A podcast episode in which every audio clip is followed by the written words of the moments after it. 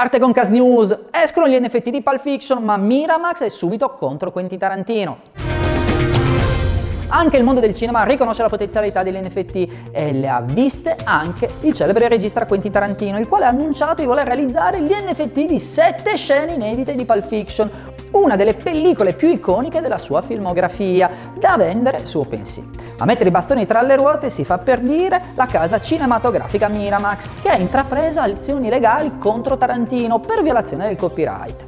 Nella causa che rivendica la violazione del contratto, la violazione del copyright e la violazione del marchio insieme alla concorrenza sleale da parte di Tarantino.